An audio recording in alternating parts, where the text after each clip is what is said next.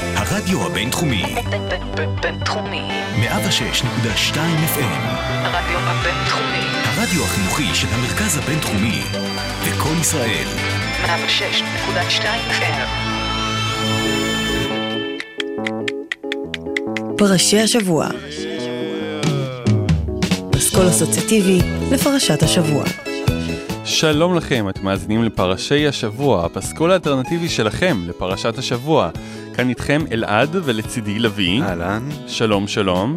שבוע אנחנו חוזרים לשגרה, נרגעים מהפסח שעבר עלינו, מעכלים את המצות ומתאוששים מהפסקול האלטרנטיבי המדהים שארגנו לכם לליל הסדר. מה, מה קרה למשפחת ישראלי בסוף? משפחת ישראלי מהפסקול נכנסו למעצר בית. מה, לא מתפלא בכלל. אכן, אכן, בעקבות החשיפות שלנו כאן, אבל אני מאמין שהם יצאו מזה בשלום. אז אנחנו ממשיכים לנו במסענו בספר ויקרא ומגיעים אל פרשת שמיני שממשיכה בקו ישר את פרשת צו שככה נדחקה לה לטובת ליל הסדר וביחד הם מספרים לנו על היום השמיני לחנוכת המשכן שבנינו בעמל רב בספר שמות לדבר על מה קרה שם ביום המיוחד הזה ועל מה יצא משליטה. וגם נעבור ונדבר על חיות מותרות ואסורות לאכילה, רשימה מאוד מאוד ארוכה, אז כדאי שתוציא את הבשר קיפוד הזה מהסנדוויץ' שלך לביא, כי כנראה שזה אסור. עוד חיות אסורות לאכילה. עוד דברים אסורים לאכילה. הרשימה פשוט סוגרת עליי, הרשימה סוגרת, ותתחיל להתרגל כי הרשימות הולכות וגדלות. My God. אבל אולי תתעודד בעובדה שהיום בתוכנית אה, ישעשעו אותנו וינימו את זמננו הגששים החבריים. וואלה. אריק איינשטיין, רוי אורביסון, Mm. ג'פרסון איירפליין ושים לב, אושיק לוי. אושיק לוי? אושיק לוי, עיתוניש. כבר עושה לי טוב. חבר של עיתוניש. סודות. כן. חבר של עיתוניש, חבר. של עיתוניש, שגם הוא נכנס לכלא כמו משפחת ישראלי. אכן, הכל במעגל אחד. אז בלי יותר מדי ברבורים נוספים, אנחנו מציגים פרשי השבוע, מציגים לכם צו 8.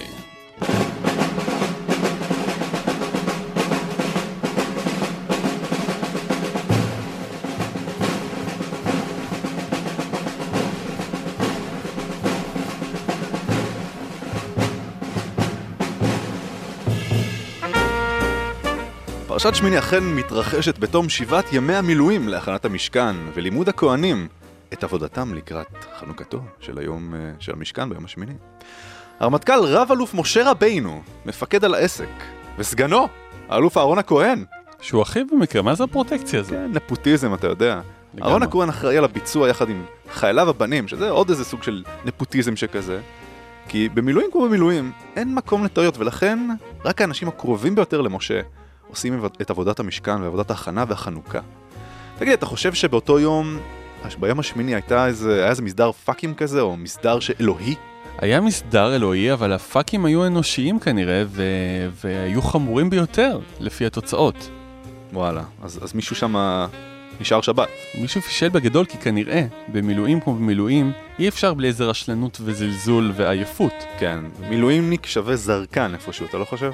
כנראה, זה, זה ב, ב, בגנים, כן. בהגדרה. נכון. אני חושב שדוגמה טובה למילואימניקים ולזרקנות ולכל העולם תוכן הזה, זה הגששים, עם הסרט והפסקול, גבעת חלפון, אינה עונה.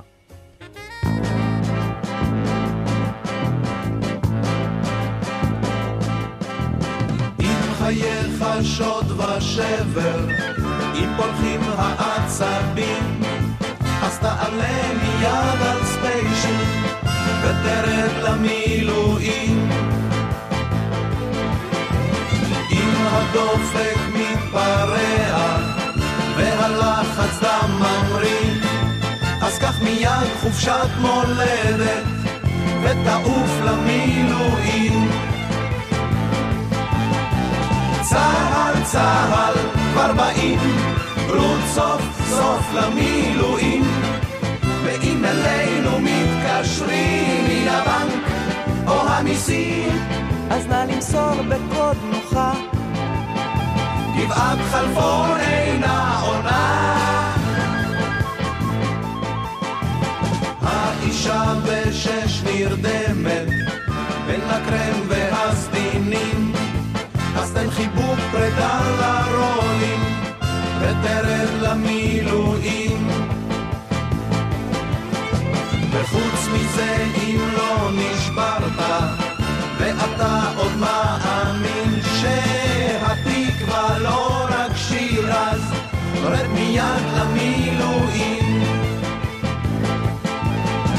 צהל צהל כבר באים רות סוף סוף למילואים ואם אלינו מתקשרים מן הבנק או המיסים אז נא למסור בקוד נוחה.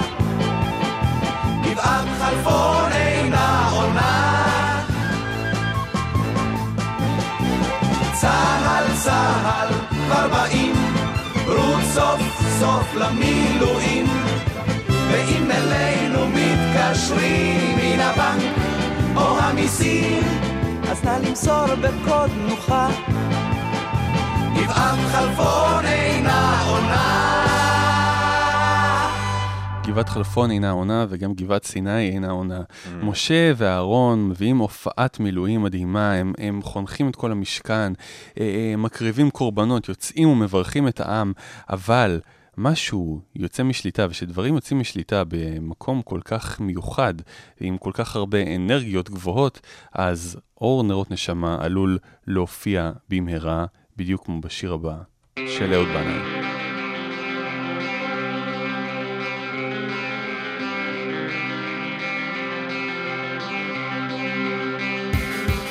ממוצב למוצב, זמר וגיטרה, סוחב בידורית, שר על ארגז, רגע לפני, מתיישב לאכול חביתה מקושקשת. הטבח מחייך, המש"קית אומרת, זאת תהיה הפתעה, הם נורא ישמחו, תאכל הם כרגע בדרך. יש לנו כאן עשרים לוחמים בערך. הטבח שואל, אתה שר מזרחית? אולי תביא איזה זוהר גוב, אני חושב לעצמי למה לא, אם זה יכול לעשות להם טוב.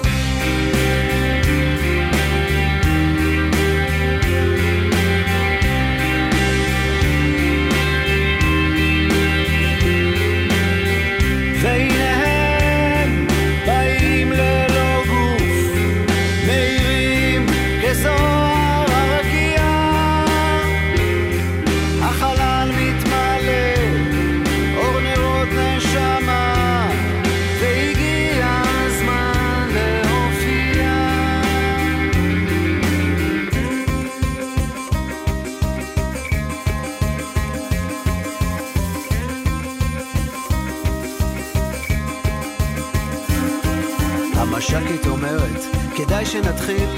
יש עוד הופעות, צריך למהר. הטבח אומר, יאללה ג'ינג'י תן גז, החבר'ה עייפים, נו, תתחיל לזמר.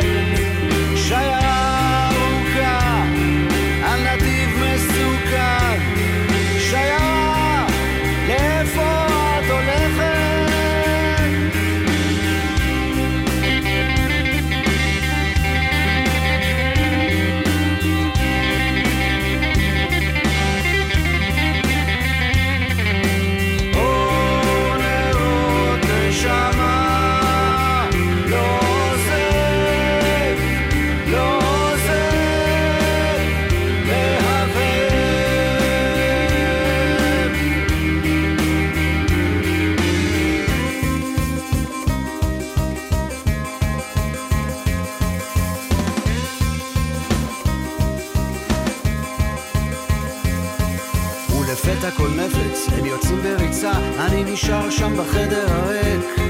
הטבח מפהק, המש"קית אומרת, לא נורא, זה קורה, תהיה פעם אחרת.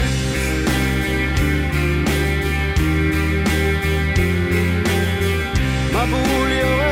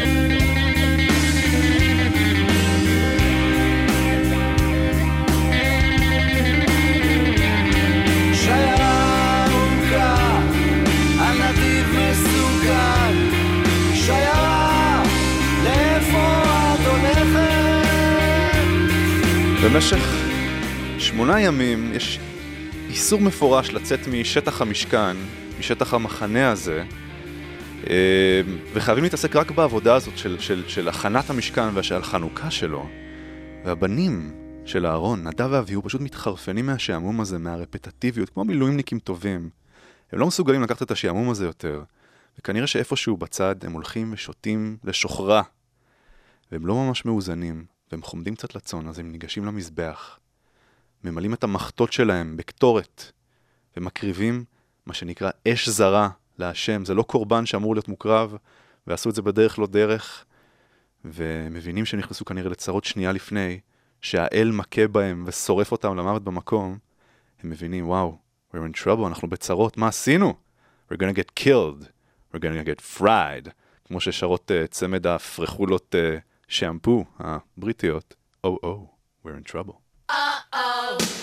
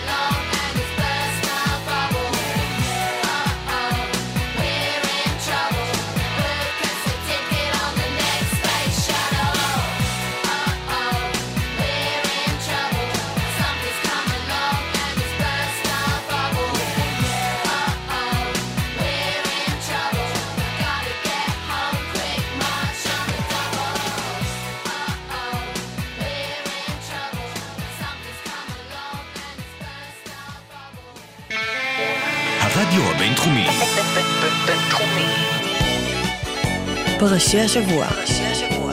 אסכול אסוציאטיבי לפרשת השבוע.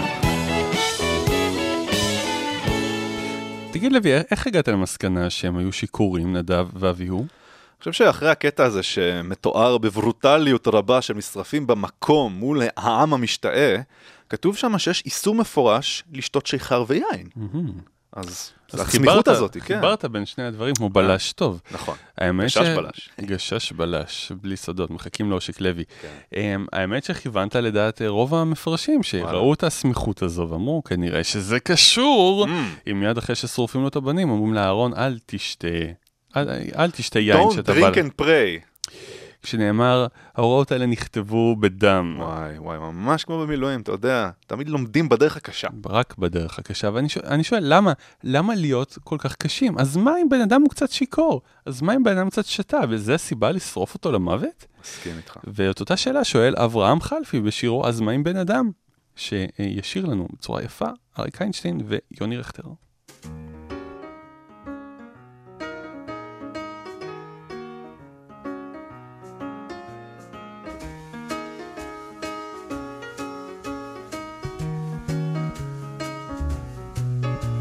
אז מה אם בן אדם הוא קצת שיכור? ואין לו מה משאר והוא לא לשלוף והוא שר לעצמו, הולך ברחוב ושר אז מה אם בן אדם הוא קצת שיכור? אז מה אם בן אדם הוא קצת שיכור? ואין לו מה משאר והוא לא לשלוף שלוף והוא שר לעצמו, הולך ברחוב ושר אז מה אם בן אדם הוא קצת שיכור רואה אנשים, על פניהם סימנים חרושים של בידוד, והוא הולך ברחוב ושר. רואה ילדים, ושמיים, ועץ ועוד עץ, ואפילו אינו מאושר עד בלי קץ, ועד מי יודע, אך מה שהוא שר בו והוא שר.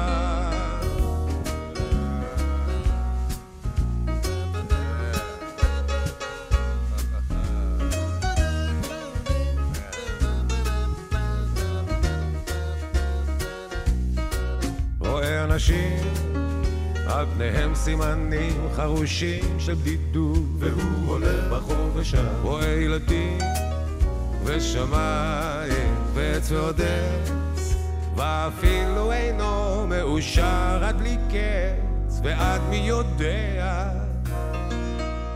אך מה שהוא שר בו והוא שר. אז מה? אז מה אם בן אדם הוא קצת שיכור? ואין לו מה משאר והוא לא לשלוף שר לעצמו הולך ברחוב ושר עם בן אדם הוא קצת שיכור. ואין לו מה משאר והוא לא לשלוף שלוף. והוא שר לעצמו הולך ברחוב ושר הולך לו קצת לאיבוד עם כל השאר. הולך לו קצת לאיבוד עם כל השאר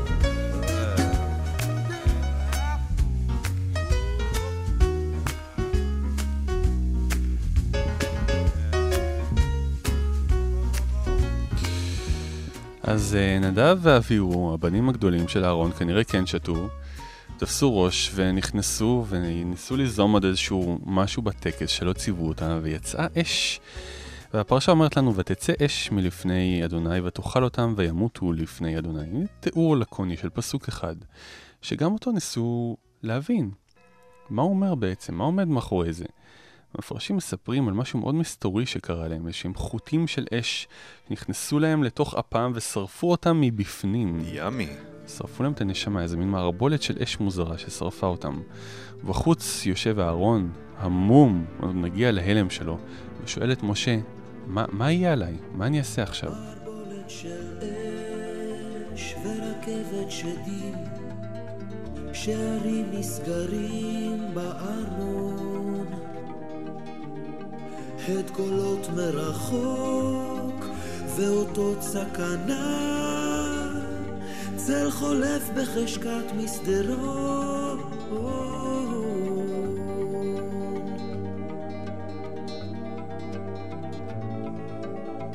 באולם הגדול שולחנות ערוכים, השומר במגדל מסתכל.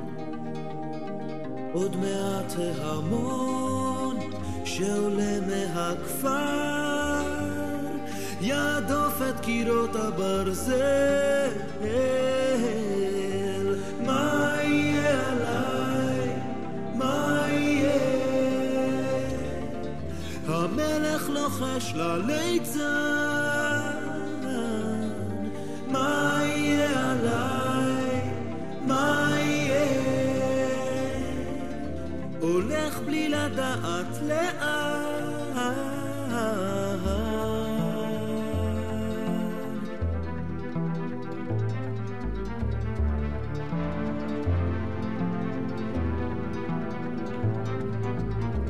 מערבולת של אש, צעקה חנוכה, הכלבים נוהמים בחצר.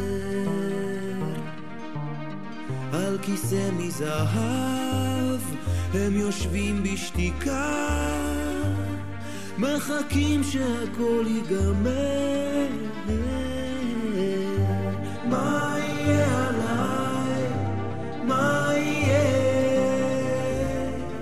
המלך לוחש לליצן.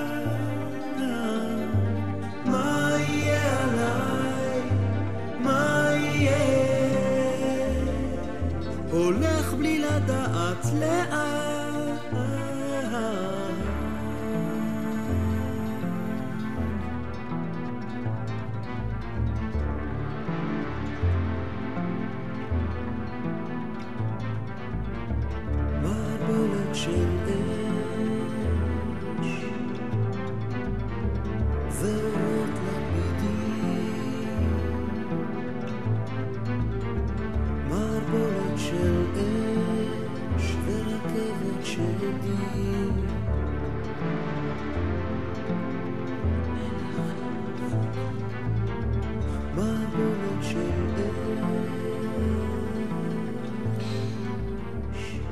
תגיד לוי, מה, מה היית מצפה מאהרון בתור אבא שמקבל עכשיו בשורה כל כך נורית? מה היית חושב יקרע את שיעשה? הבגדים שלו וישים על עצמו שק ואפר. ויעשה הרבה רעש ויצרח ו- וישבור את כל, ה... את כל הכלים ויפסיק את הטקס. כמו איזה מקוננת בבית קברות, יצרח עם ליבו. אבל התגובה של אהרון היא מתוארת בקצרה ובצורה חדה ומדויקת, וידום אהרון. לא מוציא מילה, לא. מדבר. ומפה והלאה, עד סוף, ה... עד סוף המקרא, אני חושב, אל תתפסו אותי במילה, אני חושב שלא מוזכרים יותר נדב ואביהו בשמות שלהם. אולי הם מתייחסים לבנים של אהרון, אנחנו נגיע אליהם עוד כמה פרשות, אבל בשמות שלהם לא מתייחסים אליהם יותר. לא מדברים עליהם יותר, זה נהיה איזה מין משהו מודחק שאסור לדבר עליו. השיר הבא של נועם רותם נקרא מדברים על הילד. המשפחה שלו עלינו איבדה ילד, מנסים לא לדבר עליו, אבל קירות הבית מדברים במקומם.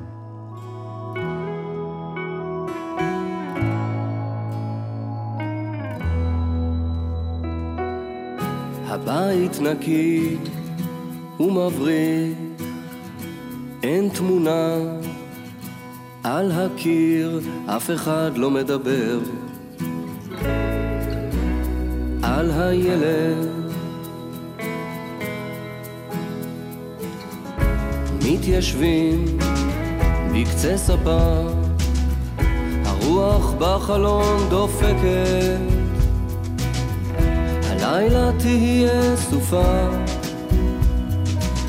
המארחת מתרחקת, הקיר הריק, הגבר ששותק, הכוס בקצה שולחן, שעוד רגע תתרסק, שמתחילים להתרחק, תאריכים מסוימים שלא משאירים ספק, כולם מדברים על הילד.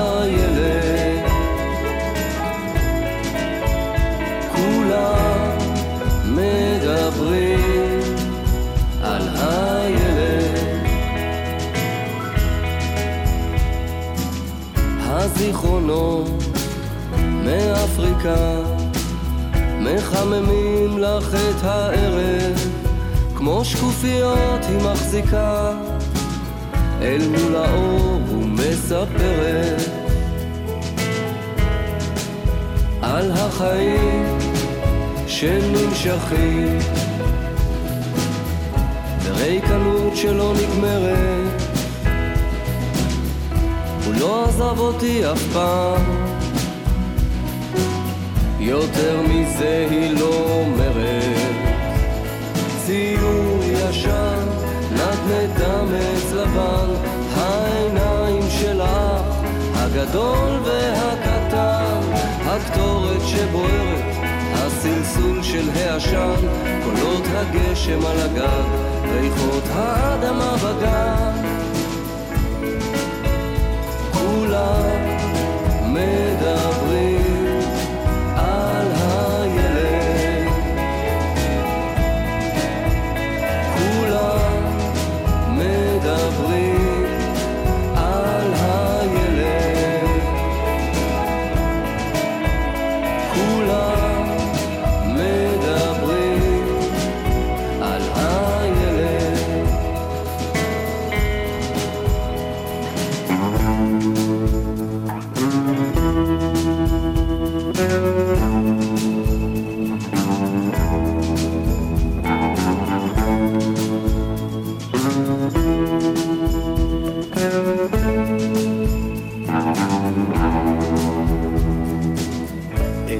שאין לומר שותקים.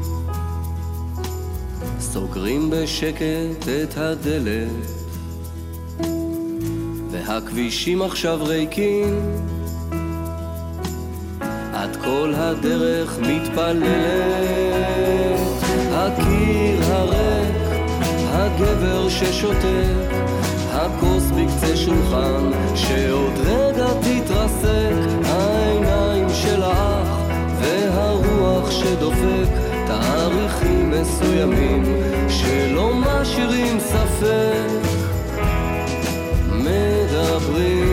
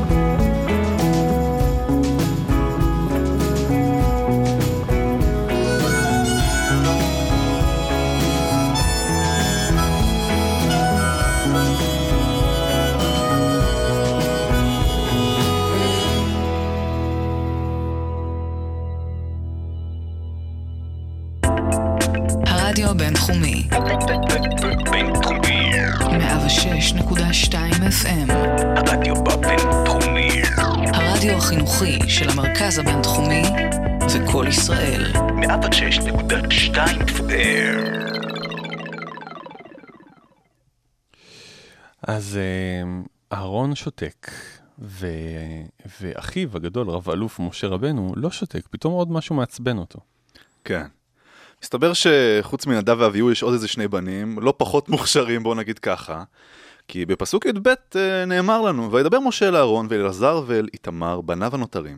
קחו את המנחה הנותרת מאישי אדוני, ואיכלוה מצות על המזבח. זה מאוד פשוט, הוראה מאוד פשוטה. תאכלו את הקורבן שנשאר. אבל בפסוק ט"ז כתוב לנו, ואת שעיר החטאת דרוש דרש משה, והנה שרף, הם שרפו את זה, הם לא אכלו את זה, הם לא הקשיבו למה שהוא אמר. התוצאה, ויקצוף על אלעזר ועל איתמר בני אהרון הנותרים. משה הג'ננה, חטף את העצבים על אלעזר ואיתמר, על כך שהוא אמר להם משהו אחד, והם עשו משהו אחר. אבל אפשר להאשים אותם אלא תגיד, האחים שלהם נשרפו להם מול העיניים באש זרה, לא פחות זרה, אש מאלוהים. אפשר להאשים אותם?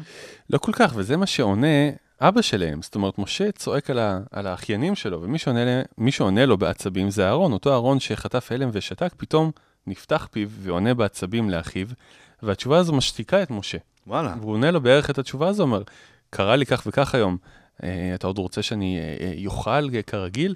ומשה שותק הפעם. אה. אז יש פה איזשהו מין תיקו כזה בין שני האחים, שני האחים העצבניים למשפחת לוי. אז, אז שוב יש לנו איזה קצר בתקשורת כאן, רק שהפעם אין לנו הרוגים, אף אחד לא מת, חוץ מעוד איזה שעיר עיזים לחטאת, או קורבן אחר.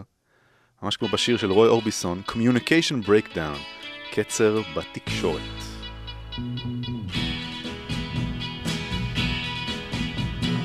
We never walk, we never talk, we never find a time to be close again.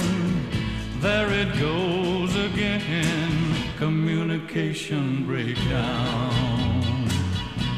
Communication breakdown.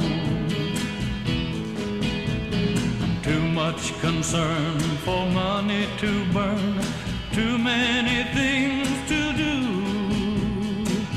Now you don't need me, and I don't need you. Communication breakdown. Communication breakdown. One by one,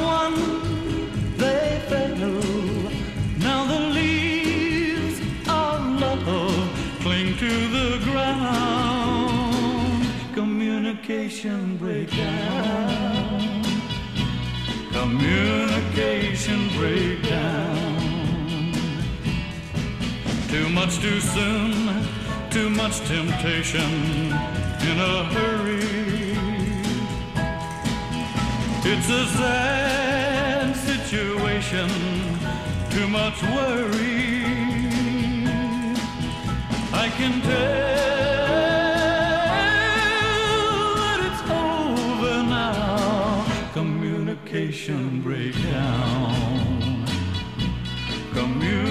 Communication breakdown. There it goes. Communication breakdown. Communication breakdown. When it's right, it's so right. When it's wrong, it's so wrong. When it's gone,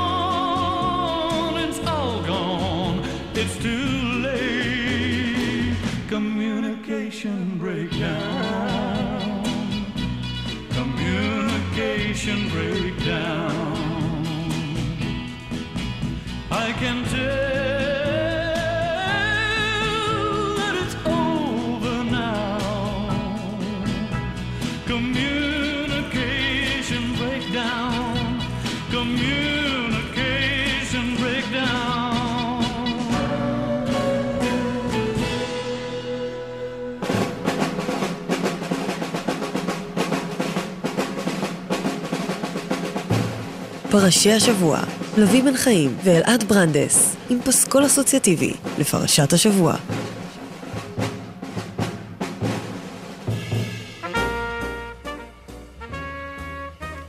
אז אנחנו נמצאים על אה, פינתנו האהובה על פרשת דרכים, והשבוע נמצא איתנו דמות חשובה ומיתולוגית בצה"ל שלנו. נמצא איתנו רס"ר במיל מר שלמה מוסטג'י. שלום. שלום, שלום לך. הרס"ר המיתולוגי לשעבר של בה"ד 1 בית הספר לקצינים. מר מוסטג'י פרש לאחרונה, ממש לאחרונה מצה"ל, לאחר 78 שנות שירות, והוא עכשיו מתעסק בהרצאות לבני נוער מועמדים לשירות. רס"ר מוסטג'י היה ידוע במסדריו הקפדניים ובאכיפת חוקי הלבוש של הצבא באדיקות רבה. שלום לך, מר מוסטג'י. שלום, רק תגיד לי, ברנדס, אתה קורא לזה גילוח? מה זה פה? מה? לא. זה נייר שיוף. אני דתי. זה הנעליים האלה. לא. מה קורה שם? צחצחת אותם? אה, אני, אני, אני אעבוד על זה. אללה, חיילי שוקולד אלה. אה, מר מוסטג'י, לאחר אה, פרישתך, האם אתה, אתה, אתה יכול עכשיו לדבר ברצינות, האם אתה באמת, באמת בכנות, עם יד על הלב, באמת מאמין שסדר ומשמעת, לבוש וגילוח הם עד כדי כך חשובים? רק ככה. אם אין סדר ואין משמעת, יש פאקים. ופאקים מביאים להרוגים ולאובדן ולצער ולדווי. ולמוות. ולמוות. מה, מר מוסטג'י, רס"ר מושטזי, מושטזי, מה התכונה החשובה ביותר מוסטג'י. לחייל? כן, סליחה. זה אני- צרפתי צרפוקאי. סליחה. כן. מה התכונה החשובה ביותר לחייל לפי דעתך? סדר, משמעת, גילוח, צחצוח וכוסית. שהוא יכול לחזור בסופי שבוע מבה"ד 1, לפרק אותה, כשהוא יחזור אליי שקט. זה מאוד חשוב. פתיחות, פתיחות. שחיילים יחזרו שקטים אליי לבסיס. הבנתי. אה, רציתי לשאול, מה, מבט אחורה על שירותך, מה היה הרגע הכי מרגש שלך בתור אה, רס"ר בה"ד 1? אני חושב שהיום שבו הרמטכ"ל של צבא ארצות הברית הגיע אלינו, הרמתי לו מסדר לפרצוף. עשינו שם שישליק על האש, אכלנו ברבקיו, החיילים האמריקאים שליוו אותו לא האמינו שיכול להיות ברבקיו כזה טוב, הם רגילים לברבקיו אמריקאי. אני ראיתי מה זה ברבקיו ישראלי צרפוקאי מהסרטים. לא האמנת איזה מסדר הרמתי באותו יום. ומה היה הרגע הכי אה, אה, קשה שחווית, או מה הייתה הפרת הסדר הכי גדולה שחווית בתור רס"ר שאחראי על סדר ומשמעת? פעם אחת פרקתי לחיילים אה, נשק, לחיילים מסדר, אתה יודע, הגיע נשיא, בלאגנים, אסור שייפלט, אה, שייפלט איזה כדור בטעות. וחייל, לא יודע מה הוא עשה שם, היה קצת מסטול, אני לא יודע מה, שתה איזה ין פטישים משהו. נקר עליי, הוריד לי כדור, אתה רואה פה את הזה? תסתכל פה, אתה רואה? אתה רואה את הצלקת פה? או-אה. חתיכת צלקת, גילח לי את האף. זה מכדור אמיתי. כדור אמיתי, לא איזה, איזה דרדלה. ואיך התמודדת? מה, מה עשית לחייל הזה? שבת, זה מה שהוא קיבל. שבת. קיבל שבת. הוא ירה לך כדור בראש וקיבל שבת. כל חייל שמפר משמעת או סדר, או איזה פאק בבטיחות, באמינות, קבל אצלי שבת. אני אה, בן אדם נדיב, אני רס"ר נדיב. יש לי שם טוב, שמי יצא למרחוק. הבנתי. מה, מה עמדתך כלפי חיילים שמגדילים ראש ועושים מעבר כן. למה שביקשו מהם? אלה החיילים שאני הכי אוהב. הם בדרך כלל אשכנזים לפלפים, עם משקפיים, עם עיגולדים כאלה, אה, כמו תחתיות של ערק. אלה החיילים שאני הכי אוהב, אני מפנק אותם, הם אף פעם לא נשארים- נשארים אצלי שבת, לא יום, לא יומיים. אצלי שבוע שבוע חיילים כאלה, מפנק אותם עד הסוף. אז, אז מה דעתך לגבי הפרשה שלנו? כן. האם האלוהים הגזים בתגובתו כלפי שני החיילים לצורך העניין שהגדילו ראש ו- ופשוט עשו עוד, לקחו על עצמם עוד איזושהי משימה. לא חטפו שבת, הם חטפו אה, אה, אה, מוות. קצת אכזרי, אני אגיד לך את האמת. יש נהלים וצריך ללכת לפי הנהלים האלה. ברגע שחורגים מהנהלים, וואלה, יש לך שבת. אבל, מוות? נראה לי קצת אה, קיצוני. הרס"ר שלפניי היה אולי עושה את זה. אני יותר רגוע. הייתי נותן להם שבת. שבת. כן. אז אה, נדב ואביהו אצל הרס"ר שלנו היו מקבלים רק שבת, אני חושב שבהחלט עדיף להם אה, לעמוד למסדר אצלך.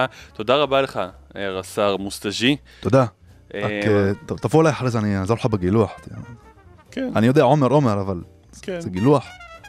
אה, אני מבין שאתה צריך לצאת לסדרת ההרצאות שלך על טיפוח השפם. נכון. אה, תודה רבה לך ומקווה להתראות אה, בשמחות. אני, אני אתגלח, אני אעבוד על זה. אני מעולה. מבטיח.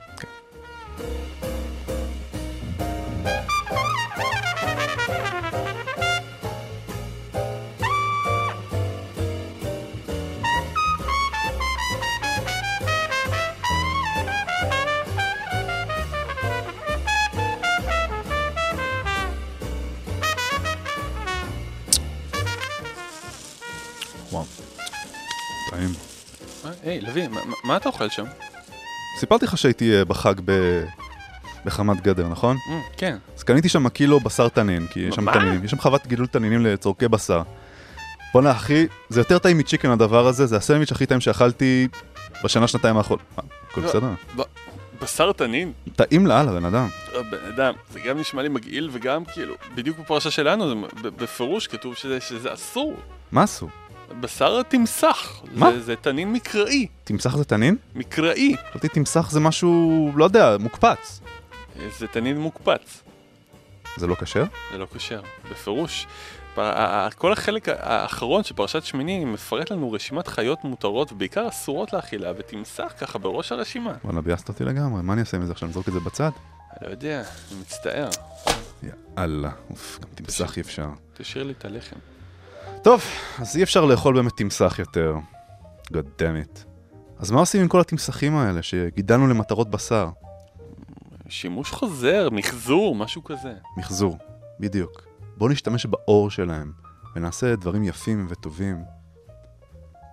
כמו אולי נעליים.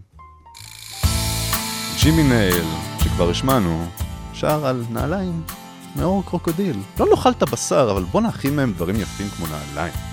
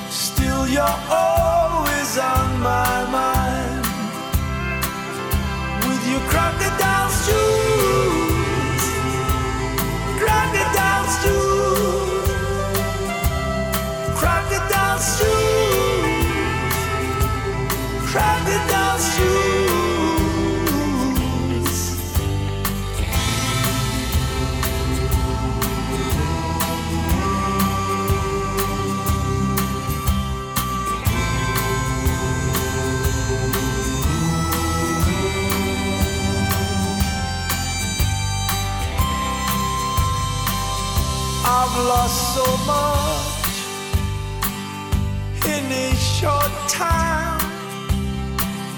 Don't see my kids, how I miss my wife.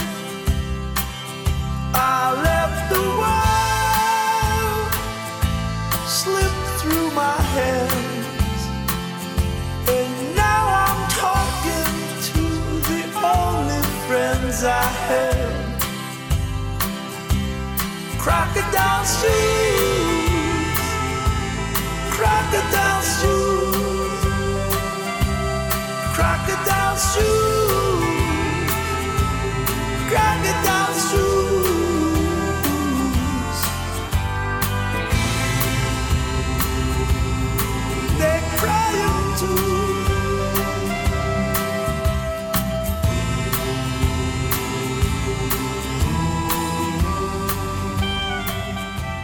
אליס בארץ הפלאות. יהודייה, נכון? עליזה. כן, עליזה, זה לא שם עברי, טהור, כשר? עליזה לוי, בטח. נכון. אז לפני שהיא ידעה מה היא עושה בכלל, היא רדפה אחרי שפנים, ארנבות, לבנות. רצה לאכול אותן. אבל הקול הפנימי שלה אמר... אסור. אסור, בצו פרשת שמיני. צו אלוהי אומר, אסור לאכול ארנבת, זה לא כשר. ג'פרסון איירפליין.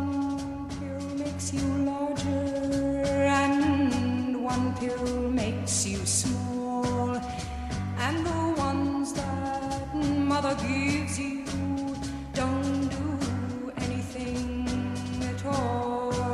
Go ask Alice when she's ten feet tall. And if you go chasing rabbits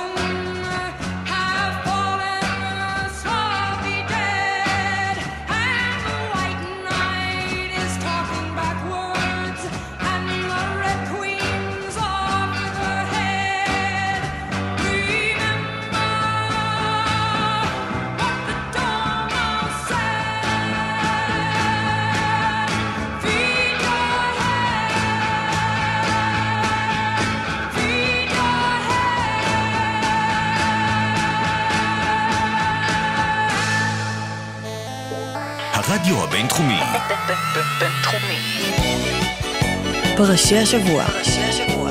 אסכול אסוציאטיבי לפרשת השבוע. ניסיתי לחשוב מה יש למקרא נגד ארנבות ושפנים. לא הצלחתי למצוא שום סיבה הגיונית עד שהגעתי לאלבום הקונספט המגניב והפסיכי של הרכב שנקרא קבוצת גוטל בוטל, ולאלבום קונספט קוראים מופע החיים של מוטי פנן, אם חשבת ששם הלהקה הוא ארוך, וואו. קבל את שם האלבום. מתוכם קטע אהוב עליי במיוחד שנקרא המשל על השפן והקיפוד.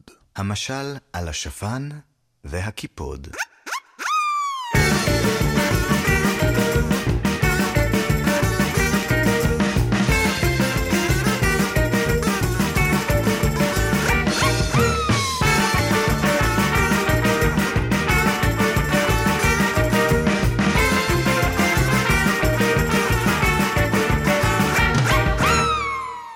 בעיר רחוקה, מעבר לנהר הקרוב, חיו בשכנות טובה שפן וקיפוד. השפן נהג להסתרק בכל יום מול החלון, ואילו הקיפוד נהג לרקוד.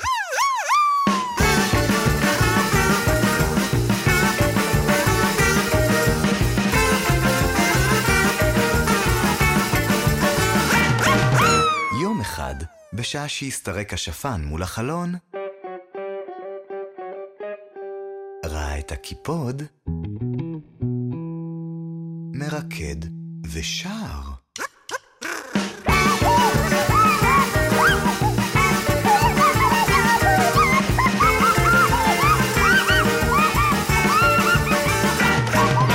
הקיפוד שר ורקד מאוד יפה. והשפן לא יכול היה להתאפק, וצעק לעברו, קיפוד, קיפוד, סלמת! הקיפוד, ששמע את קריאת השפן, הביט אל עבר השפן שסירק את פרוותו היפה. גם אתה לא חסר לך. אמר הקיפוד, ולפני שהספקת להגיד התאהבו השפן והקיפוד, עברו לגור ביחד, וכל חיות היער היו נעמדות מחוץ לביתם, וקוראות לעברם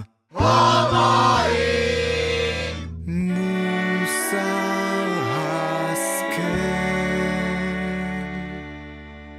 אם אתה הומו, עדיף בעיר להתחנגל.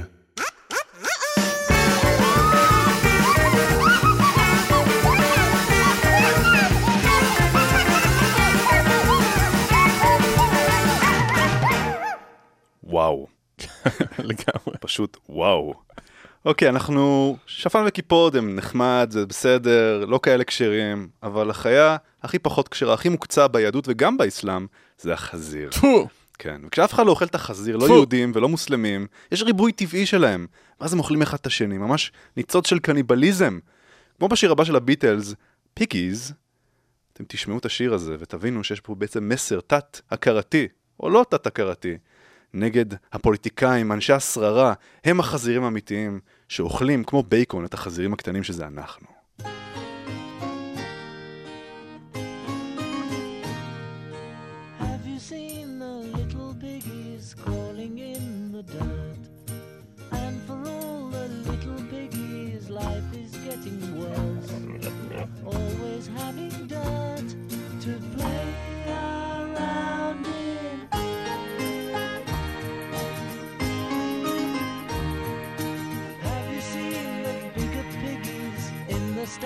White sheds?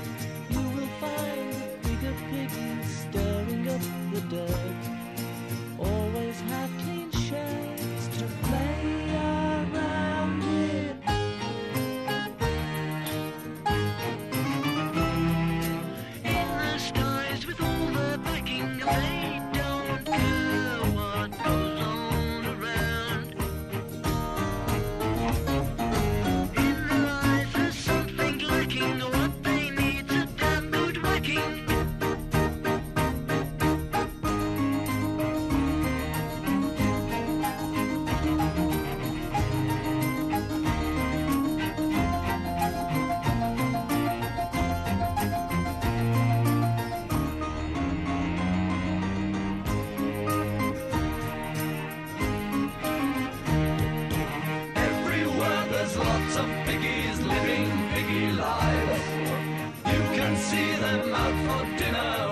their piggy wives, clutching forks and knives to eat the bacon.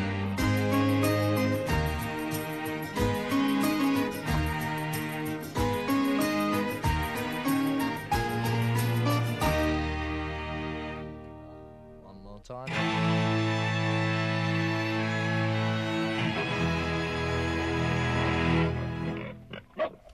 גדולים הביטלס הזה יודעים לקחת משהו ברוקי, משהו קלאסי, ולהפוך אותו לפופ קליל ועקיל.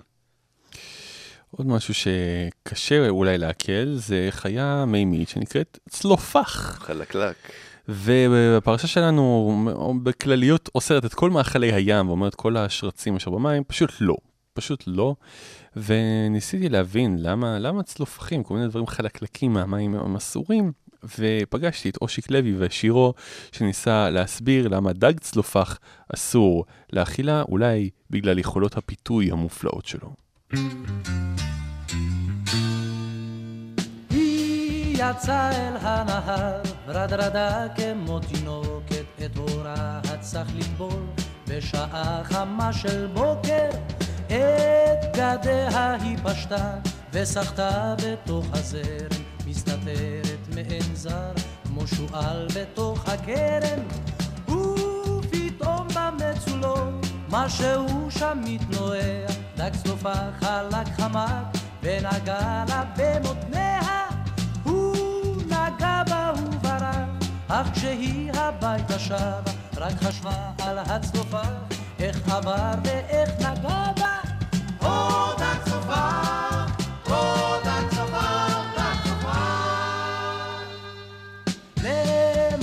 היא רצה אל הפלג הרוגע, והפעם הצלופח טס חמק בין שתי רגליה. היא רדפה אחריו בעוז, ומובן שלא תפסתהו, וכל יום ניסתה זאת שוב, אך הדג תמיד נמלט הוא, עד שפעם לנהר, אם תרצו אז תאמינו, בא בחור והתרחץ, בבגדי אדם אבינו, העלמה וחזרה לחיפושיה, היא תפסה את הצלופח שבכלל לא התנועע. עוד הצלופח, עוד הצלופח,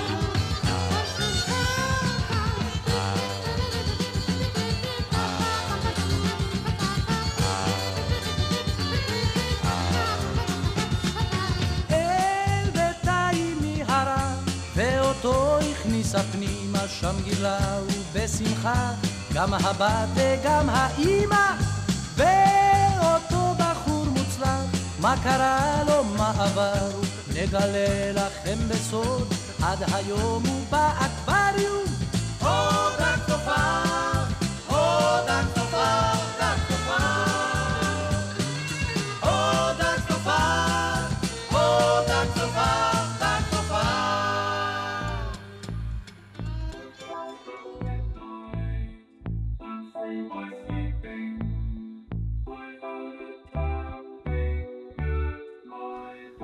כן, אז גם אה, עורבים אסור לאכול חוץ מצלופח. ועורבים, מסתבר... עם זה אין לי בעיה. כן, זאת חיה מתוחכמת ונקמנית, רק תשאלו את אלפרד היצ'קוק שעשה מזה סרט. אז כאשר נודע לעורבים שליהודים אסור לאכול אותם יותר, הם שולחים נציגים לחדר השינה של כל מי שאי פעם אכל אותם, והם נשארים שם לנצח, כדי ללגלג על כך שלא ניתן לאכול אותם יותר. או, כמו שאלן פרסנס פרויקט שרים, בשיר The Raven שאנחנו שומעים אותו עכשיו. And still no raven remains in my room, no matter how much I implore. No words can soothe him, no prayer remove him, and I must hear forevermore. הוא פה לנצח, הוא לא יעזוב, הוא לא כשר, והוא רוצה להראות לי את זה בפרצוף שלי.